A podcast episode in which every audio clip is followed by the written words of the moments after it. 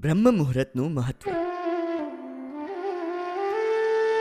ધ્યાન કરવા માટેનો સર્વોત્તમ સમય બ્રહ્મ મુહૂર્તનો જ માનવામાં આવે છે. કારણ કે તે વખતે વાતાવરણ એકદમ શાંત તથા પવિત્ર હોય છે. કોઈ ઘોંઘાટ કે અવાજ ન હોવાના કારણે ધ્યાનમાં કોઈ અવરોધ ઊભો થતો નથી. સંપૂર્ણ એકાગ્રતાપૂર્વક ધ્યાન થવાના કારણે આત્મિક શુદ્ધિમાં મદદ મળે છે. તેનો સીધો પ્રભાવ સાધકના શારીરિક તથા માનસિક સ્વાસ્થ્ય પર તરત જ જોવા મળે છે. બ્રહ્મ મુહૂર્તમાં પૂજાપાઠ કરવાથી સર્વાધિક ફળ મળે છે. એકાગ્રતાપૂર્વક ઉપાસના કરવાથી સાધકને તેમનું સંપૂર્ણ ફળ મળે છે. વિધિપૂર્વક સંધ્યાવદન કરવાનું વિશેષ ફળ આપણા શાસ્ત્રોમાં બતાવવામાં આવ્યું છે. જો કોઈને ધર્મ કર્મમાં રસ તથા શ્રદ્ધા ન હોય તો કમસે કમ તેણે પોતાનું સ્વાસ્થ્ય સુધારવા માટે પણ વહેલી સવારે ઉઠીને ફરવા જવું જોઈએ.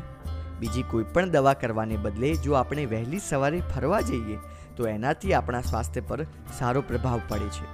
પ્રાતઃકાળમાં શુદ્ધ વાયુમાં ભ્રમણ કરવાથી શરીરને ભરપૂર ઓક્સિજન મળે છે. પરિણામ સ્વરૂપે આખો દિવસ સ્ફૂર્તિનો અનુભવ થાય છે. શરીરમાં લોહીનું પરિભ્રમણ સારી રીતે થાય છે અને શરીરના કોષોને પૂરતો પ્રાણવાયુ મળે છે. એના પરિણામે સમગ્ર શરીર સ્વસ્થ રહે છે. બ્રહ્મ મુહૂર્તનો સમય અત્યંત દિવ્ય અને પવિત્ર હોય છે. તેથી એ સમય દરમિયાન મૌન પાળવું જોઈએ. બિનજરૂરી વાતચીત, ચર્ચા કે ઝઘડાથી દૂર રહેવું જોઈએ. બ્રહ્મ મુહૂર્તમાં ભોજન, યાત્રા, માદક દ્રવ્યોનું સેવન, સંભોગ વગેરેને નિષિદ્ધ માનવામાં આવે છે. બ્રહ્મ મુહૂર્તમાં દિવ્ય શાંતિ હોય છે. તેને કદાપી ખંડિત ન કરવી જોઈએ.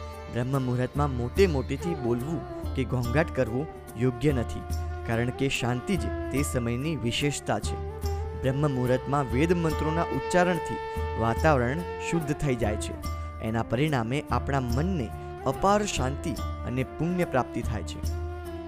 વાલ્મીકી રામાયણમાં બ્રહ્મ મુહૂર્તનો શું ઉલ્લેખ કરવામાં આવ્યો છે, તે જોઈશું, પરંતુ આગામી એપિસોડમાં.